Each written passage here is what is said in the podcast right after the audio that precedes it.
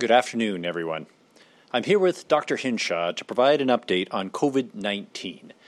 The numbers we're sharing today are from Tuesday, April 19th to Monday, April 25th. Our teams at Alberta Health continue to closely monitor all available data from the province, including wastewater surveillance, PCR test positivity, and of course, hospital admissions. I'm pleased to report that we continue to see signs of slowing transmission in Alberta. Over the past week, our average positivity rate is 25.7%. That's lower than most of the past month and signals that we may be plateauing. Wastewater signals remain high at many sites, including Calgary, but some areas are seeing a decline or plateau over the past week. That includes Edmonton, Red Deer, Canmore, Banff, and Grande Prairie. Edmonton has seen high levels recently, but the level has dropped sharply in the past week. Now, it's too soon to know if it's a start of a sustained downward trend, but the signs are hopeful and the surrounding communities in the capital region are seeing a much slower increase than in the initial Omicron wave. As is always the case, even if transmission is slowing as it appears to be, hospital admissions will continue to rise for a few weeks. Hospitalizations have risen by about 8% over the last week, while the number of people in intensive care has remained about the same. Overall hospital admissions are up slightly, but are still in line with pre COVID years. We're now about five weeks in the BA2 driven surge in transmission, and we can see that the impact is much less than the initial Omicron wave, especially when it comes to hospital admissions. Other provinces are experiencing a similar trend. In Ontario, for example, it appears that BA2 circulation has plateaued and begun to drop, with a much lower overall impact on admissions compared to the BA1 wave. This is a testament to the power of vaccines so I want to thank every Albertan who has been vaccinated and boosted against COVID. Your choice is helping to keep hospitalizations low and ensure that others can get the medical care and treatments that they need. While COVID admissions are not driving the same capacity challenges in previous waves, our hospitals remain under significant pressures. Several of our largest sites in Edmonton and in Calgary are over 100% occupancy, and emergency departments and EMS are under real strain. Now, it's not new and it's not unique to Alberta. The reality is that two years of COVID 19 is straining healthcare services in every provinces, including here. If you just look at the numbers on paper, the fact is we've seen these kind of strains before. you you can look at the data from five years ago under the previous government, 10 years ago, 30 years ago. The reality is that hospitals in Canada historically run at 90% occupancy and higher, especially in the big cities, and at peak times they run over 100%. What we have not seen before is two years of continuous pressure and stress on the workforce from the pandemic, including those workers who are sick with COVID. So we need to add capacity. We need to get through the current surge of COVID cases, but we also need to do more than just get back to normal. The normal capacity we had before the pandemic was not good enough, and we need to do better. We need to add capacity so the system is not under so much strain, even when we're not in a pandemic. And we're doing that. We're adding capacity across our entire healthcare system, from EMS right through to continuing care. For now, as we look at the current stage of cases from the BA2 subvariant, we're watching what's happening in other countries, particularly those who've had Omicron longer than we've had it here.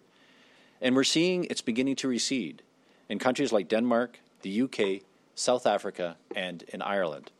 That re- reinforces our expectation from our own data and from other provinces like Ontario that we're likely near peak in transmission and then in hospital admissions. But we're not there yet. COVID is still here. It remains a significant risk, particularly for unvaccinated people, which is why we continue to make vaccines readily available across our entire province. When it comes to vaccination, over the last month, we've made fourth doses for more Albertans most at risk for severe outcomes. And I'm pleased to see that the uptake is increasing, with more than 21,000 fourth doses administered over the last week. AHS is working with operators to get doses to residents in long term care and designated supported living facilities. If you or a loved one are eligible for a fourth dose and it's been at least five months since your third one, please book an appointment today. In addition to vaccines, which provide the best protection against COVID 19, we're working to make treatments such as Paxlovid more broadly accessible. As supply has increased, we've expanded eligibility so more Albertans can benefit from this treatment and made it accessible to more pharmacies. We're also working towards making it more broadly available by prescription like other medications. Work is underway to transition the prescribing process to primary care. Family physicians are getting tools and education to ensure they're comfortable prescribing this medication, and I hope to announce very soon that prescribing will be fully transferred to them. Early uptake of this treatment has been limited in Alberta and across Canada generally. However, thanks to increased access and awareness over the last few weeks, about 1,300 prescriptions have now been administered. That's nearly double where we were just two weeks ago. I know there are Albertans who are not currently eligible who are keen to access this drug, but just a reminder Paxlovid is subject to specific criteria for access because it's a complex drug with many potential contraindications and drug interactions. It's appropriate for, only, for a certain defined group of patients, and even within that group, it may or may not be appropriate for a given patient. The core clinical criteria are common to all provinces, and they're based on the best available evidence. We'll continue to monitor the evidence and adjust if and as appropriate. Given the evidence and expert d- advice as of today, we want Albertans who may benefit from Paxlovid to know about it and access it if it's appropriate for them. If you or someone you know may be eligible, please call HealthLink as soon as symptoms develop. And please continue to take precautions best suited to your unique situation and risk factors, and what's best for your family and loved ones while the virus remains high in our communities. And if you're in a setting with measures in place to protect vulnerable people, do the right thing, respect and follow the rules. If you're going to a hospital, visiting a continuing care facility, or taking public transit, wear a mask. Be prepared to wear a mask at your doctor's office and other health settings to keep those locations safe for everyone. And if you tested positive or have symptoms, stay home and isolate away from others.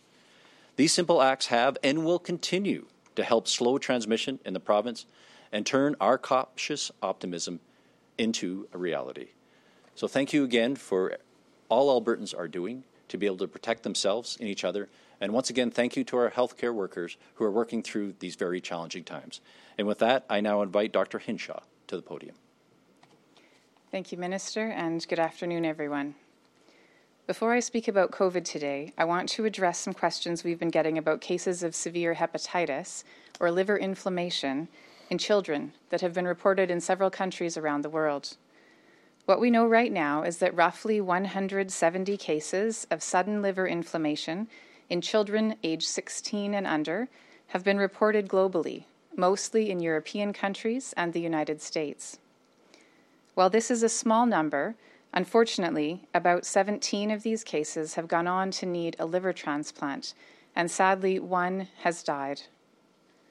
There are many causes for hepatitis, but in these cases, the most common causes have been ruled out, and it is not clear what led to the condition.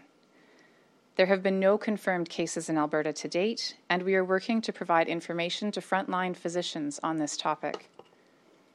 There is a great deal of work being done on this globally and some cases have had an adenovirus, which is a common cold virus, identified. It is not clear if this virus is causing the hepatitis, but it is one possible cause that is being explored. For parents in Alberta who may be worried about this, I want to underline the point that this is a very rare condition, with only about 170 cases identified worldwide. If there is an infectious cause of this syndrome, the same things we have been doing as parents over the last two years will still be valuable now, such as reminding our kids to clean their hands regularly and continuing to support the important practice of encouraging everyone in our circles to stay home when feeling sick. Using masks in public places is an option for families who wish to add an extra layer of protection. We're working closely with federal, provincial, and territorial partners to monitor emerging information and we'll keep Albertans informed of any developments. For today's COVID update, between Tuesday, April 19th to Monday, April 25th, our PCR test positivity ranged from 23.4 to 30.6%, with an average of 25.7% for the week. This is stable from the previous week. As the minister mentioned, hospitalizations have increased slightly. Currently, there are 1,220 people with COVID 19 in hospital, including 47 in the ICU. Sadly, between April 19th and April 25th, an average of nine deaths per day related to COVID 19 were reported to Alberta Health. By comparison, US data estimates that prior to COVID, there was an average of one death per day per 2 million people for influenza and RSV combined, which would work out to about two to three deaths per day in Alberta on average. Clearly, COVID is still something we need to be very mindful of. The individuals who de- whose deaths were reported in the last week were between the ages of 32 and 103. My deepest sympathies are with their loved ones and anyone in Alberta who has lost someone they cared about, no matter the cause. As COVID continues to circulate in our communities and some Albertans continue to experience severe outcomes, I want to review the options available to help Albertans prevent serious outcomes and treat COVID 19 infections. Vaccination remains the single most effective tool we have to reduce the risk of experiencing severe illness hospitalization, and death. Even against the BA2 variant, vaccines are effective at preventing these worst case scenarios. That is why we continue to urge Albertans to get every dose they're eligible for. As the Minister has mentioned, this in- also includes fourth doses for all Albertans aged 70 and older, First Nations, Inuit, and Metis people aged 65 and older, all residents in seniors, congregate care facilities, and those with serious immunocompromising conditions, as long as a minimum of five months have passed since their third dose. While on the topic of vaccines, I would like to advise Albertans that after this week, AstraZeneca products will no longer be available in Canada with respect to COVID 19 vaccines. Several other vaccine options exist, including Moderna and Pfizer, which are the preferred options, and of which Alberta has ample supply. In addition, Alberta also continues to have some Janssen and Novavax vaccines available for those who may need or prefer a non mRNA vaccine. While I continue to stress the importance of receiving a full series of vaccine, as the Minister mentioned, we are also working to improve access to Paxlovid for those who can benefit from it most. We have had a lot of questions about the eligibility for this prescription oral antiviral treatment that can help reduce the risk of severe disease in some individuals. It is important to remember that determining who can benefit most from this medication depends on who is most at risk of severe outcomes right now. With any medication, including Paxlovid, it is important to consider what benefit a medication can provide and also what the potential side effects are. For someone at high risk of severe outcomes, such as an older person with no vaccine protection, the benefit of early treatment in reducing the risk of severe outcomes is large, balancing out the risk of side effects for most people in this group.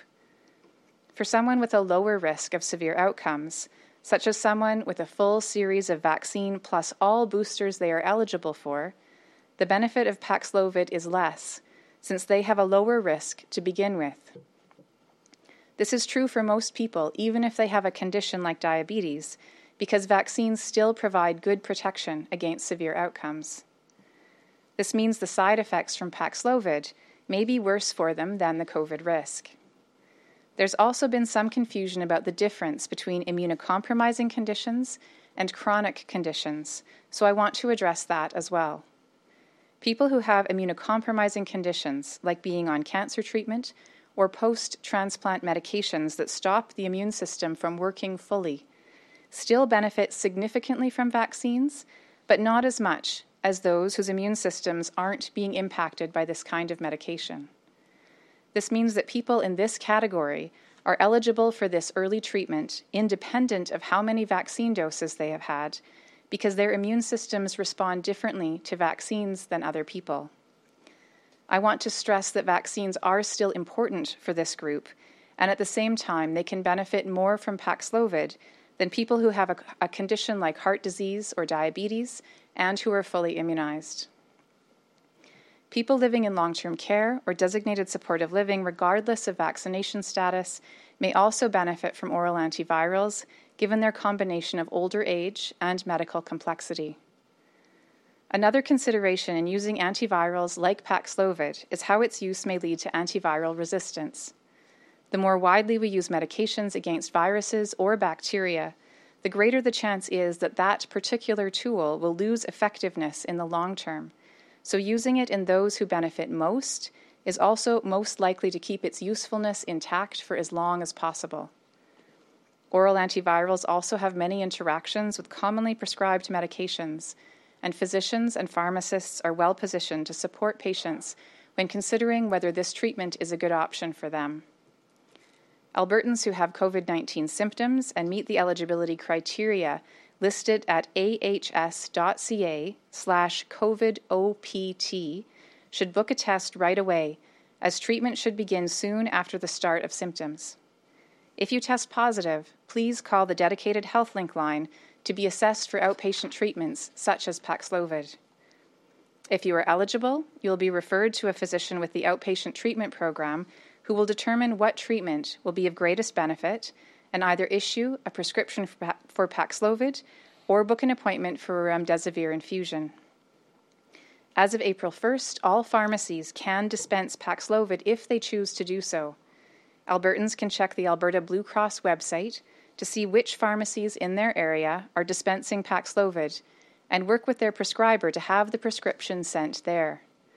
All pharmacies have been reminded of their obligation to support patients and to refer them to other pharmacies if they are unable to dispense Paxlovid within the timelines necessary to start treatment. Paxlovid is an extra line of defense that can help some people with their COVID 19 infection, but we should not and cannot solely depend on it to get us through. As has been the case since day one with this virus, we need to use many different tactics to address COVID 19. What these are may differ depending on our comfort levels, risk tolerance, and personal risks. But being vaccinated with every dose we are eligible for, staying home when sick, and wearing masks in crowded indoor public spaces will all make a difference in helping to break the chains of transmission in our communities. Thank you, and we're happy to take questions.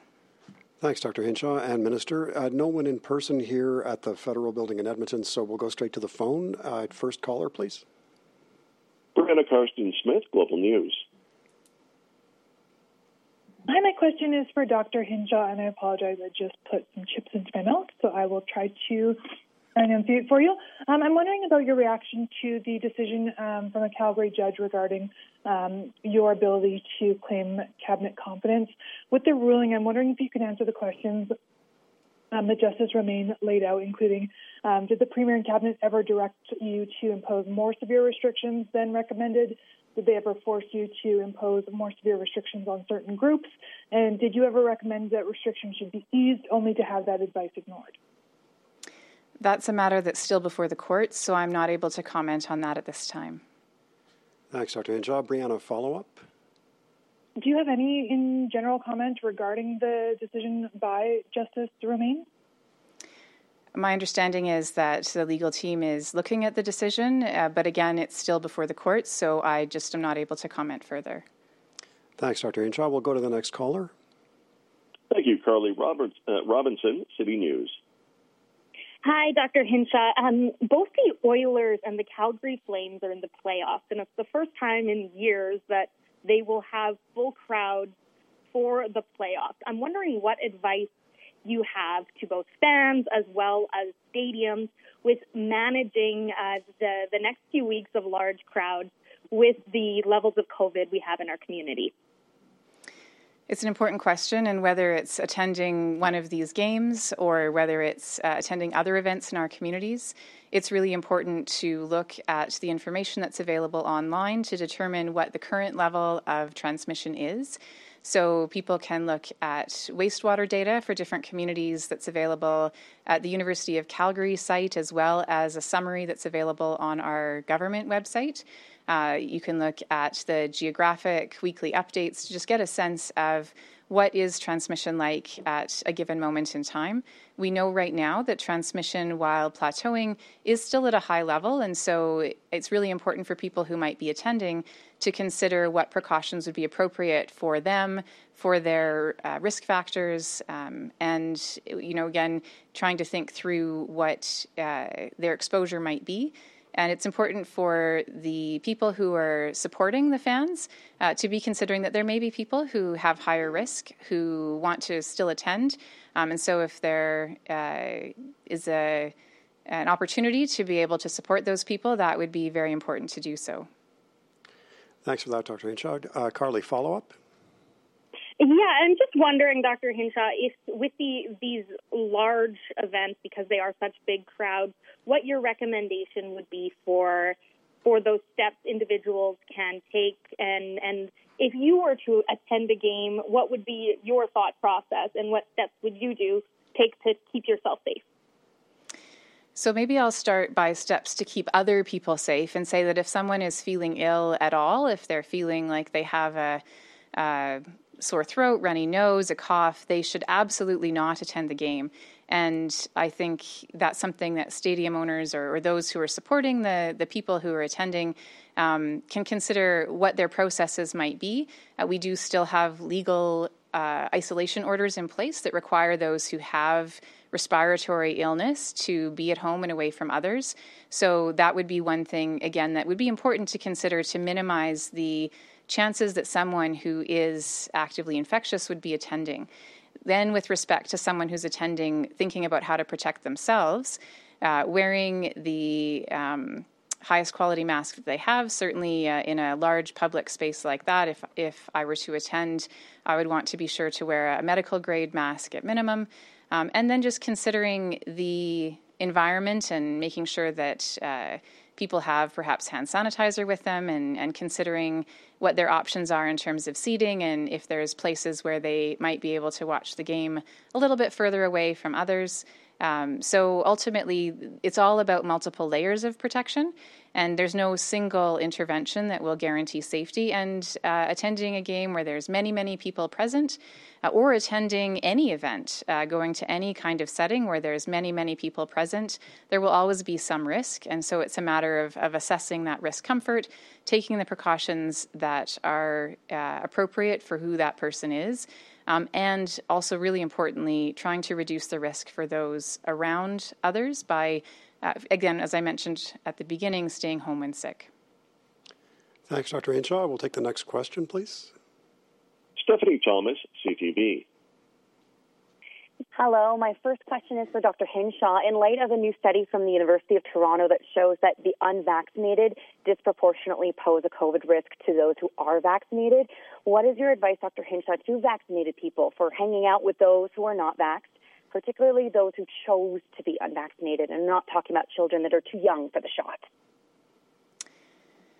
It's very clear that vaccines are the most powerful tool we have in our efforts to prevent COVID from uh, overwhelming our acute care system, from causing massive severe outcomes. So it's really important to emphasize that. At the same time, um, at this point in time, we know that uh, those who have the protections of all the vaccines that they're eligible for have a reduced risk of severe outcomes themselves. And so I think that decision is really best left to individuals who are assessing how to move forward. This has been a very divisive time. And I think that uh, everyone in their families and friend groups is working out how do we move forward when we have differences of opinion on different topics. And so that's really something that people need to kind of weigh out how they're going to move forward. What are the uh, differences and risks that um, they might be willing to take now that uh, maybe they wouldn't have been willing to take a year or two ago. Um, and ultimately, I continue to think it's really, really important to remember that uh, we need to treat people with respect, even if they've made a, di- a different decision than we have. Uh, again, clearly, there is. Um, very solid evidence showing the importance of vaccines, and yet there are many different reasons why someone may have chosen to not receive a vaccine.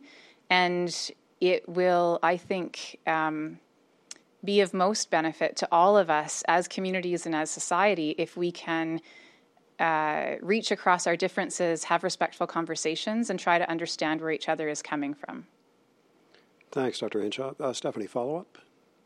If I could direct this to Health Minister Jason Copping, um, just seeing that there have been 90 more people admitted to hospital in non ICU settings, um, what is the Health Ministry considering then to support the hospital system in this case? What's being considered? Yeah, no, thanks so much for the question. And, and you know, we understand that uh, a number of hospitals, particularly um, uh, the emergency departments, uh, are under are under strain. Um, you know, working uh, with uh, um, with senior executive at uh, an AHS and sort of uh, you know asking the plans they're putting in place. I, I understand, like particularly in Calgary, we've seen a, a, strain in a number of hospitals, particularly on the in the emergency departments, of adding additional uh, additional beds to be able to uh, to manage through that and additional resources.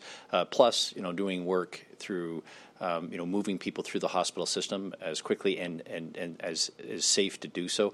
Um, but we, you know, take a step back. You know, we, we know that you know our systems, uh, particularly in our big hospitals in the cities, um, are under strain uh, typically this uh, uh you know this time of this time of year.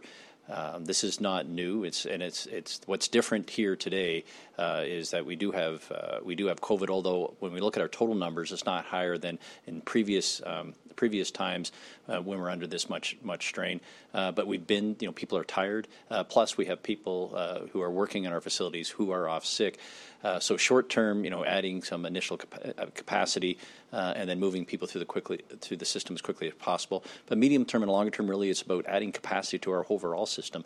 And that's what we're doing. Um, you know, six hundred million dollars additional budget to the budget this year, and then we're ramping that for the next few years. Um, you know, additional capacity for EMS, for continuing care, for acute care, additional hundred million dollars for ICU beds, and then being flexible enough so we can use those resources uh, assigned to ICU beds either for surgeries or non-ICU as required. But that's taking time. So we fully appreciate the system is is under strain right now. Um, AHS is taking actions to be able to reduce that strain to help us get through this wave. But really, it's about investing uh, more capacity longer term to be able to manage whether it be a COVID wave or a severe flu wave down the future. So you know people aren't doing the high dives uh, in, in, the sheer amount of overtime uh, in the future. Thanks, Minister. I believe we have two reporters left on the phone. We'll uh, go to the second last one, please. David Staples, Edmonton Journal. Oh, thank you for taking my call. Um, Dr. Hinshaw, we often hear the phrase, COVID is here to stay. And I'm just wondering what this means. For example, in terms of individual health, does it mean we'll all be repeatedly exposed to the COVID virus in coming years and decades? I think the most likely scenario is that uh, we will, as a as a population, continue to be exposed to COVID virus. It will uh, likely be more prevalent in the fall and winter months when we typically see respiratory viruses circulate more, just like influenza has for many many years. Uh, what we don't know, of course, is the impact that viral evolution will have and how new variants of concern might interact with our population. So there remain unknowns about COVID.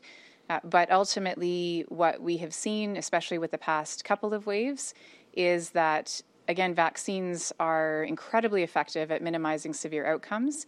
And that as we go forward, we'll need to continue to uh, monitor the evidence about not only the effectiveness of our current vaccines, but whether there are new products that might be able to help us um, with additional um, protection and uh, whether there's new therapeutics that can also help people with early treatment. So there will continue to be changes and updates to evidence as we go along. Uh, but the, the bottom line is that I think all of us will need to think about if we're in a time where COVID transmission is high, what are our risks and how do we protect ourselves? And then if we're in a time where COVID transmission is low, that may be the time where those who have risk factors are able to do more without adding those layers of protection. So we need to be able to um, I guess, flex our, uh, our response based on what our current environment is. Thanks, Dr. Hinshaw. A follow up, David?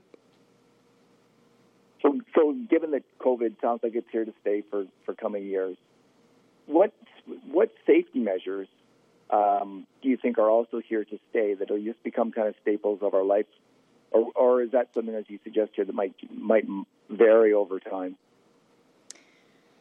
I think that it will remain important for all of us to think about how our actions impact other people.